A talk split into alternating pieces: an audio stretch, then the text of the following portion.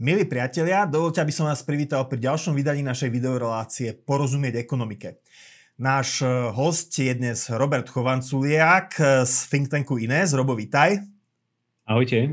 Robo, ty si človek, ktorý vždy prichádza alebo sa snaží upozorniť na to, ako trh je schopný riešiť problémy, s ktorými sa ľudia eh, väčšinou obracajú na politikov, na silný štát si autorom knihy Pokrok bez povolenia, kde sa tejto téme venuješ a teraz si vyťahol takú zaujímavú tému a to je zmluva, má to taký odťažitý názov, zmluva o zdieľanom príjme. A teraz e, je to riešenie pre mladých ľudí, ktorí chcú štart do života, ktorí chcú odštartovať svoju kariéru.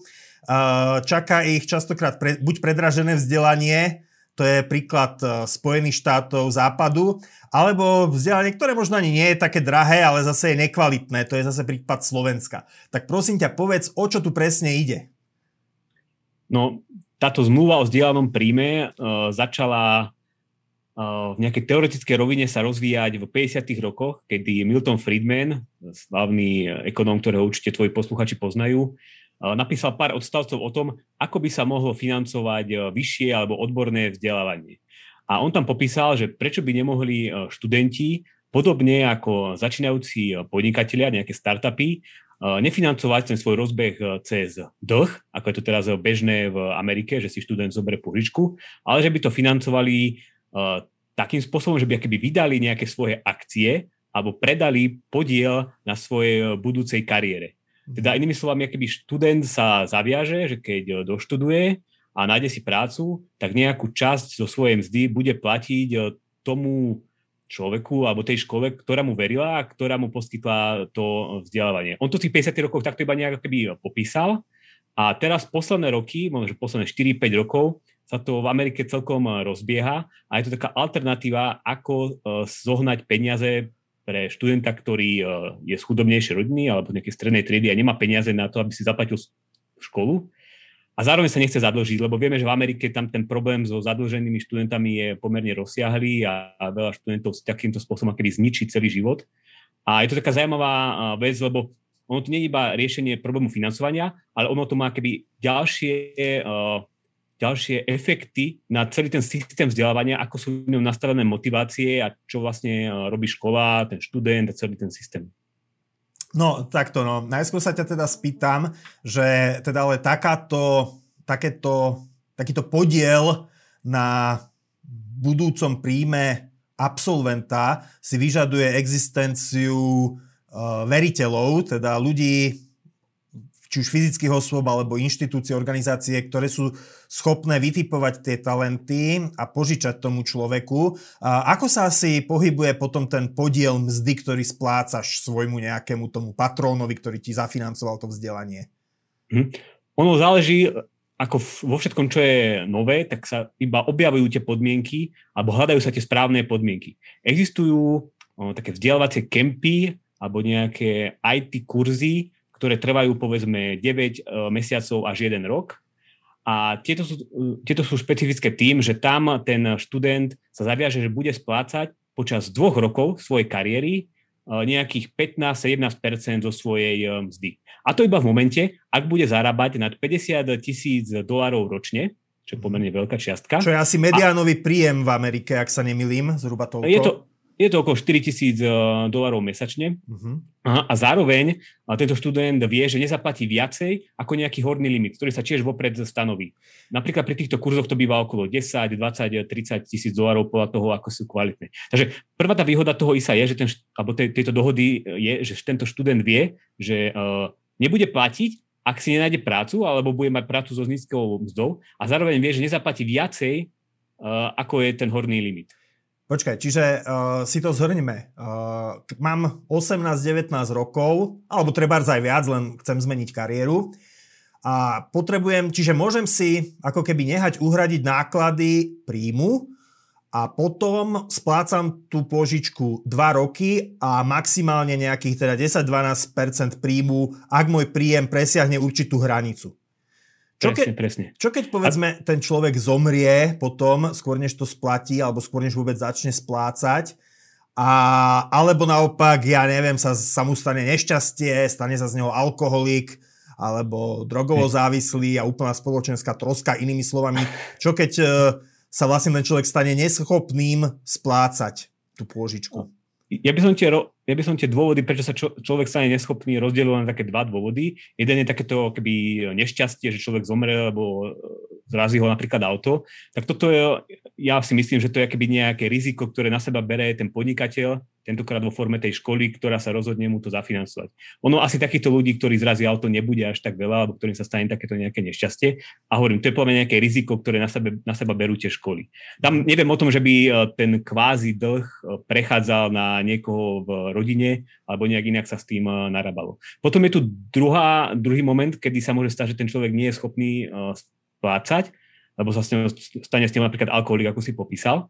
A tuto má tento spôsob eh, vzdelávania ďalšiu výhodu, že on akoby motivuje tie samotné školy, aby akoby koučovali, mentorovali tých svojich študentov, aby jednoducho sa im snažili, oni im poskytujú rôzne akoby poradenstvo, kariérne, psychologické, oni ich akoby motivujú, oni im zabezpečujú nejakú prax. Jednoducho, inými slovami, oni akoby ich eh, manažujú akoby ich život, lebo oni majú v tom živote zainvestované a tie mhm. školy už nie sú keby iba nejaké inštitúcie, ktoré teraz tam žiak sedí a 20 hodín do, do týždňa počúva nejaké informácie, ale tie školy, akoby, oni naozaj sa stávajú akoby takí agenti, ako majú agenti, ja neviem, športovci, uh, herci a podobne. Oni sa stávajú takí agenti týchto ľudí a snažia sa zabezpečiť to, aby ten človek bol úspešný, aby mal dobrú kariéru, lebo to je jediný spôsob, ako oni následne tie peniaze uvidia a dokážu zarobiť zisk. Čiže povedané po slovensky, majú potom e, motiváciu poskytovať nielen vzdelanie, ale tak trocha aj výchovu. Samozrejme nie, že v takom tom uh, otcovsko-detinskom zmysle, že toto nesmieš, toto musíš, ale skôr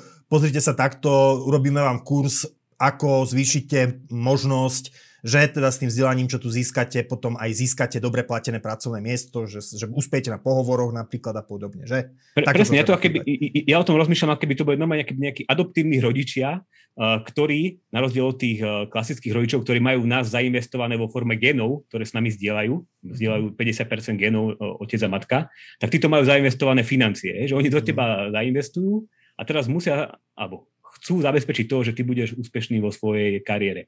A to teraz uh, my to tak popisujeme tak všeobecne, ale ono vzniká keby celý ekosystém rôznych prístupov k týmto službám. Hej, že sú akéby spoločnosti, ktoré poskytujú práve takýto akéby uh, kvázi kariérny, kariérnu pomoc, mentoring a takéto kaučovanie.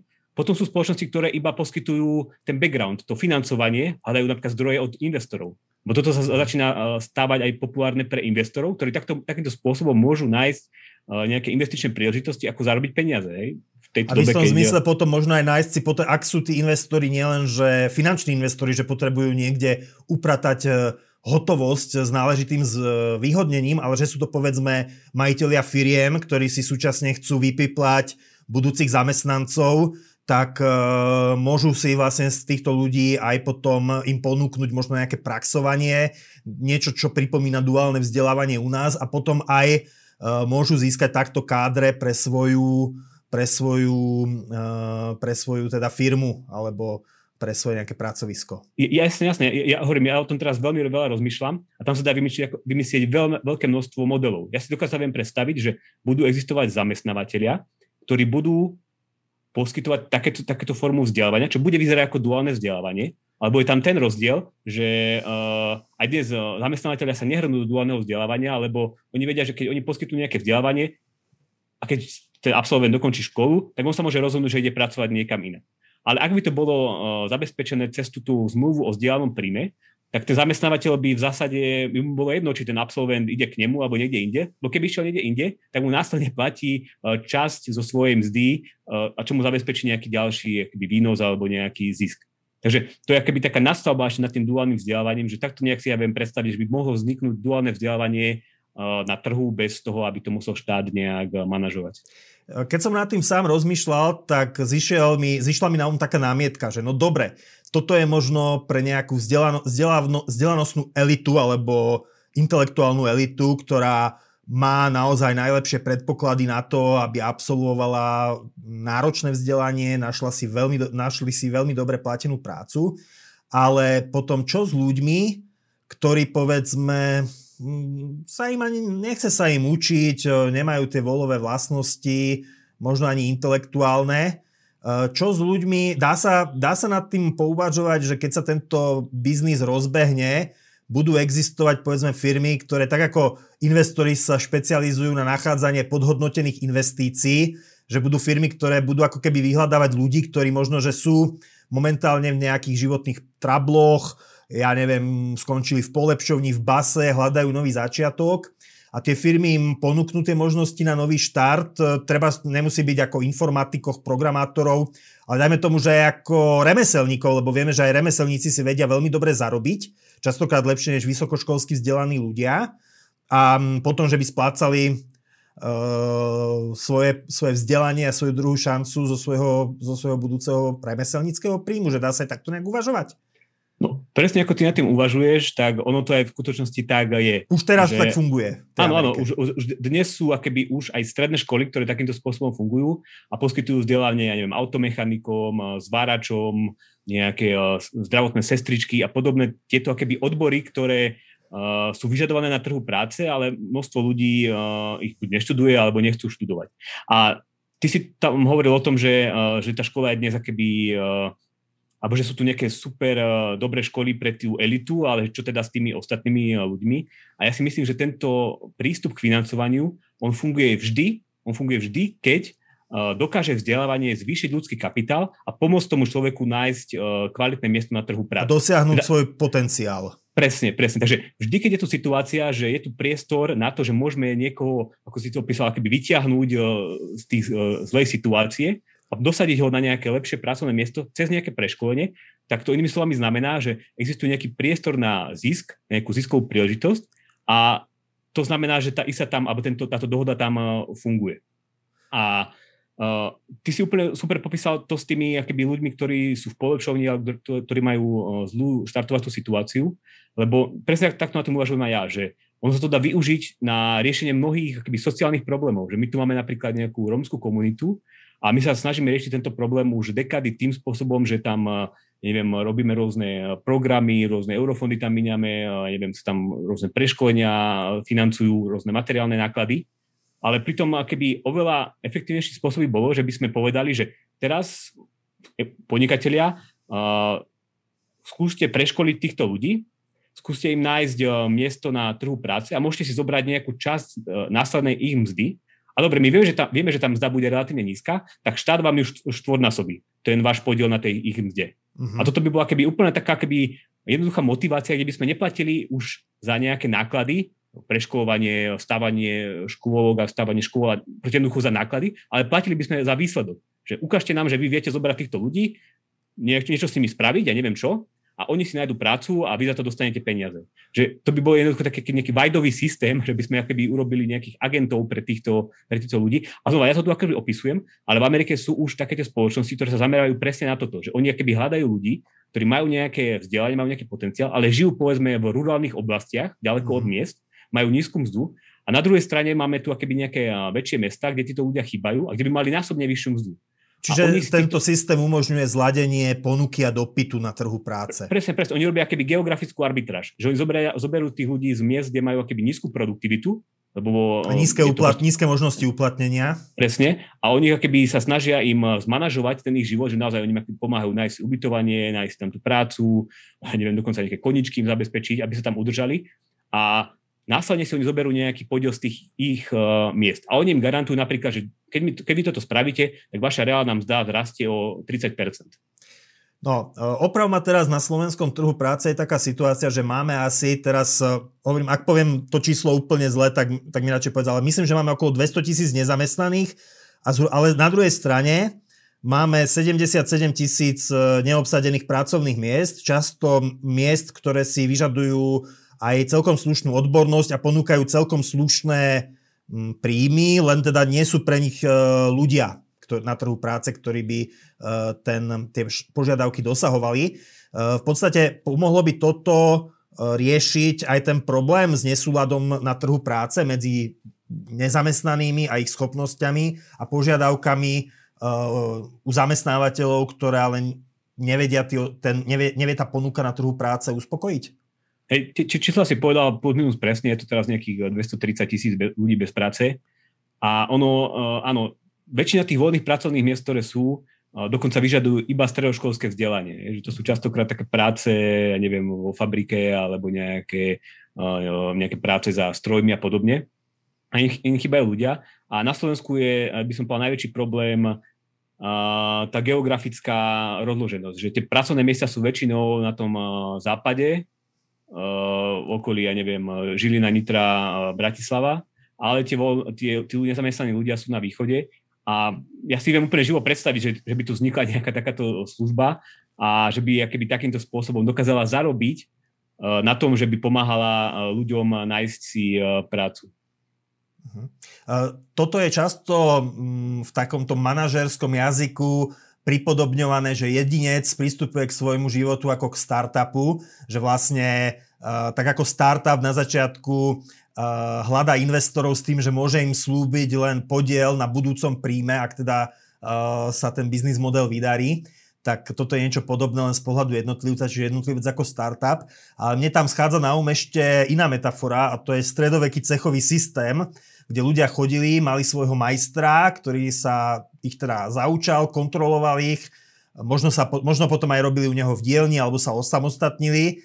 Takže je to ako keby možno ani nie, že vymýšľanie úplne niečoho nového. Je to v podstate návrat k systému, ktorý možno v nejakej forme fungoval od stredoveku. Hej, no vtedy to bolo keby všetko pod jednou strechou, že na pod jednou strechou bol ten zamestnávateľ, aj tá škola alebo tá inštitúcia, ktorá vzdelávala a ona poskytovala vzdelanie tým ľuďom, ktorí tam prichádzali e, z celého kraja alebo z celej, z celej republiky. A tou odmenou pre toho zamestnávateľa alebo pre toho škol, školiteľa bolo to, že ten človek tam musel ostať, ja neviem, 8 rokov a si to keby odma, odmakať. Uh-huh. Dnes si toto keby e, nevieme predstaviť a fungovalo by to asi, asi ťažko, ale to práve nahrádza ten podiel na tom príjme, že ten človek tam akoby môže priznať tú školu a nezaplatí tým, že tam bude následne makať nejakých 8 rokov po doštudovaní, ale zaplatí to tým, že e, bude makať niekde inde, ale zaplatí to e, tým podielom na svojom budúcom príjme. A čo je podľa mňa keby úplne najzaujímavejšie, že ono keď vzniknú nejaké takéto spoločnosti, ktoré začnú manažovať, manažovať e, všetky tie strany toho, toho kontraktu, že začnú hľadať keby investorov, ktorí by to celé zaplatili, začnú hľadať študentov, ktorí majú nejaký potenciál, ktorí sa môžu zlepšiť, a začnú hľadať školy, ktoré vedia poskytnúť kvalitné vzdelanie, tak odrazu nám vznikne akýby nejaká inštitúcia, ktorá sa podobá tak trošku keby na nejaké mini ministerstvo školstva a ona má keby motiváciu vyberať povedzme nejaké správne odbory pre tých ľudí. Hej? Lebo dneska mladí ľudia máme cieľ, že 40% ľudí musí mať vysokoškolské vzdelanie, lebo tak, také číslo si zvolili v Európskej únii. A dneska to tí mladí ľudia robia tak, že teda idú na hociaký odbor, ktorý nemá ani nejakú perspektívu, následne vyštudujú a pracujú na, na miestach, ktoré si nevyžadovali vysokoškolský diplom. Ja som sa robil také prepočty, za posledných 10 rokov vyštudovalo 300 tisíc e, vysokoškolákov a len približne polovica pracuje na pracovných miestach, ktoré vyžadujú vysokoškolský titul. A práve tento akéby model financovania, tento nový, keď vzniknú takíto tí manažery, tak oni zabezpečia to, že z ich pohľadu by to bolo neefektívne, keby oni e, dosadzovali tých svojich e, študentov, ktorým budú financovať to vzdelanie, na také odbory, kde nakoniec tí študenti ani tak, aj tak nezískajú lepšiu prácu. Lebo to by bola, keby bola strata, hej? to by neprinášalo zisk. Takže toto ja vidím taký priestor na to, že od, odrazu existuje v tom systéme nejaký hráč, ktorý si urobí, a naozaj oni si to aj robia, sa to volá, robia klasické také prepočty si, že nejakú, nejakú výnosnosť na investíciu. No si robia ROI, ako Return, return on Investments. Áno, áno. A snažia sa keby nájsť uh, tú správnu cestu pre toho študenta a, a, a oni radia aj samotným školám. Oni napríklad školám radia, že prečo vy túto 4 roky vzdelávate tohto človeka, keď my dokážeme osekať tie vaše náklady na 2 roky, vypustíme tieto zbytočné predmety a naučí sa ten človek iba to, čo potrebuje. A tým, keby znižíme náklady pre školu, môžeme po- požadovať menší podiel od toho študenta, čo ho priláka, a my dokážeme zabezpečiť kvalitný výnos pre investora. A hovorím, to plne sú keby také no, úplne nové inštitúcie, také paralelné ministerstva školstva, ktoré sa snažia toto robiť, čo inak robí, neviem, napríklad škol, štátna školská inšpekcia, ktorá tam kontroluje nejaké veci, tak oni to tiež kontrolujú, ale oni majú akéby presne zameranie na to, že snažia sa akéby nájsť najlepšie použitie tých peňazí na to, aby či najviac zvyšili ľudský kapitál tých svojich žiakov. No, ty si to už otvoril. Uh, ono, rôzne krajiny majú so vzdelaním rôzne problémy. V Spojených štátoch sa veľa hovorí o tej bubline vo vzdelávaní, že veľmi narastla cena vzdelania, častokrát nepraktických odborov, ktoré, kde potom nemáš adekvátny, adekvátne možnosti uplatnenia. Druhá vec, v Európe sme posledných jasná 20 rokov hovorili, že potrebujeme zvýšiť podiel vysokoškolsky vzdelaných ľudí, lebo štatisticky vysokoškolsky vzdelaní zarábajú viac, tak musíme mať viac vysokoškolsky vzdelaných ľudí. Ale dnes sa začína aj hovoriť o tom, že vznikla ako keby vrstva ľudí vzdelaných nad svoju potrebu alebo nad potrebu trhu práce, častokrát teda v oboroch, ktoré nie sú úplne v súlade s tým, čo reálne trh práce vyžaduje. To znamená, že, že rieši nejak eh, túto možno nadmernú produkciu elít, vysokoško- vzdelávacích elít, ktoré produkujú naše vysoké školy v kontexte mm. Slovenska? ona rieši to, že vlastne sa snaží identifikovať to, ktoré odbory majú naozaj nejaký prínos a podľa toho prispôsobuje podmienky tej dohody o vzdialenom príjme. Ja zoberiem príklad jednej americkej univerzity, ktorá poskytuje túto možnosť financovania vzdelávania a ona priamo hovorí ľuďom. Dobre, môžete prísť k nám študovať, ja neviem, nejaký engineering, nejaký, nejaký, za nejakého strojara a budete platiť 3,5% počas 15 rokov z vášho budúceho príjmu. A hovorí, ak sa vám to nepáči, kľudne môžete prísť študovať aj za učiteľa anglického jazyka ale budete platiť nie 3,5, ale 4,5% a nebudete to platiť eh, tých eh, neviem, 15 rokov, ale až 20 rokov. Lebo toto vaše štúdium je tiež rovnako drahé, ale prináša akoby nižšiu mzdu, lebo mm, to povolanie ne, ne, nemá na trhu práce také, také vysoké mzdy a preto si to musíte zaplatiť. A takýmto spôsobom ako keby prirodzene sa snaží akoby eh, nájsť ten priesečník medzi dopytom a ponukou, aby naozaj tu keby neštudovalo zbytočne veľa ľudí za, v rámci odborov, ktoré potom nemajú uplatnenie, neviem, nejakí politológovia, sociológovia, neviem čo všetko možné. A na druhej strane máme málo ľudí, ktorí študujú také tie praktické veci, ktorých je následne málo, hej, napríklad uh, tí, tí ITčkari. A ten systém je keby takto automaticky vyladený, že on keby zvýhodňuje uh, tie odbory, ktoré majú následne uplatnenie a ktoré sú požadované na trhu práce a ponúkajú vysoké mzdy. Mhm. Ja si tak myslím, že keď sa vrátime ešte k tomu sociálnemu rozmeru, teda starostlivosť o rôznych ľudí, ktorí majú zlý štart, horšiu štartovaciu pozíciu na trhu práce, tak myslím, že je tam aj priestor pre spoluprácu takýchto investorov, ktorí vyhľadávajú ľudí, ktorí môžu, majú proste potenciál, aby, aby povedzme investovali do ich vzdelania a potom uh, mali uh, nejaký pasívny príjem z ich uh, neskoršieho z neskoršej pláce, že je tam aj priestor pre kresťanské organizácie, ktoré častokrát sa venujú rôznym ja neviem, ľuďom bez domova a podobne, aby a snažia sa práve tých ľudí nejakým spôsobom koučovať, mentorovať, že vidím tam ako keby taký priestor pre zaujímavé synergie, kde sa aj takéto organizácie dobročinné môžu do tohto nového modelu práce a hľadania toho, aby každý človek naplno využil svoj potenciál, že sa môžu zapojiť. Hej, hovorím, všade tam, kde je akéby e, ľudský život uh, slabo využívaný alebo podhodnotený, je trhovo podhodnotený, že vlastne nedostáva uh, povedzme tú mzdu alebo není ne, ne, zamestnaný, tak všade tam je priestor na to, aby táto zmluva o vzdialenom príjme toho človeka odtiaľ vyťahla a pomohla mu nájsť to svoje maximálne uplatnenie. Mm-hmm.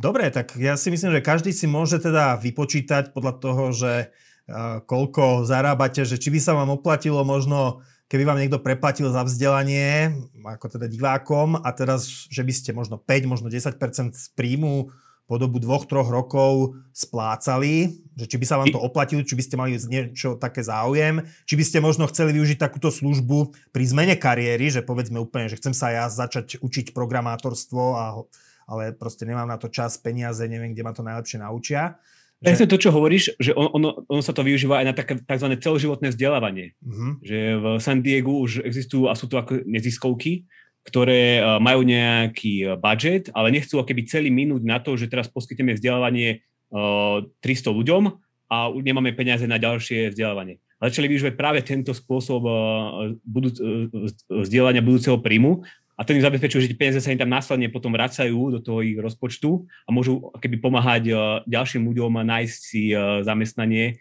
a zmenu, zmenu kariéry. Takže ono to využívajú aj presne, ako sa hovorilo, neziskovky a dá sa to využiť na to celoživotné vzdelávanie. Že človek každý 5 rokov sa môže rozhodnúť, že sa takýmto spôsobom nejak, uh, nejak preškolí. Mhm. Fascinujúca téma. Mm, Robo Chovanculiak, ďakujem ti, že si teda sa dnes k nám pripojil. Ďakujem aj vám, milí diváci, že ste si nás dnes zapli. Je to fascinujúca téma, zmluva o podiele na budúcom príjme. No a zase niekedy, áno? Ja, ja, ja možno dodám, že ja, ja som o tom písal v tom svojom newsletteri, ak by sa o tom chceli Dobre, viacej, keby dáme, dáme, dáme odkaz, dáme, do... dáme odkaz. Mm-hmm. A ďakujem, Robo, teda, že si prišiel, ďakujem, že ste si nás zapli a zase na budúce dovidenia pri ďalšom vydaní našej videorelácie Porozumieť ekonomike. Ďakujem aj ja. Dovi.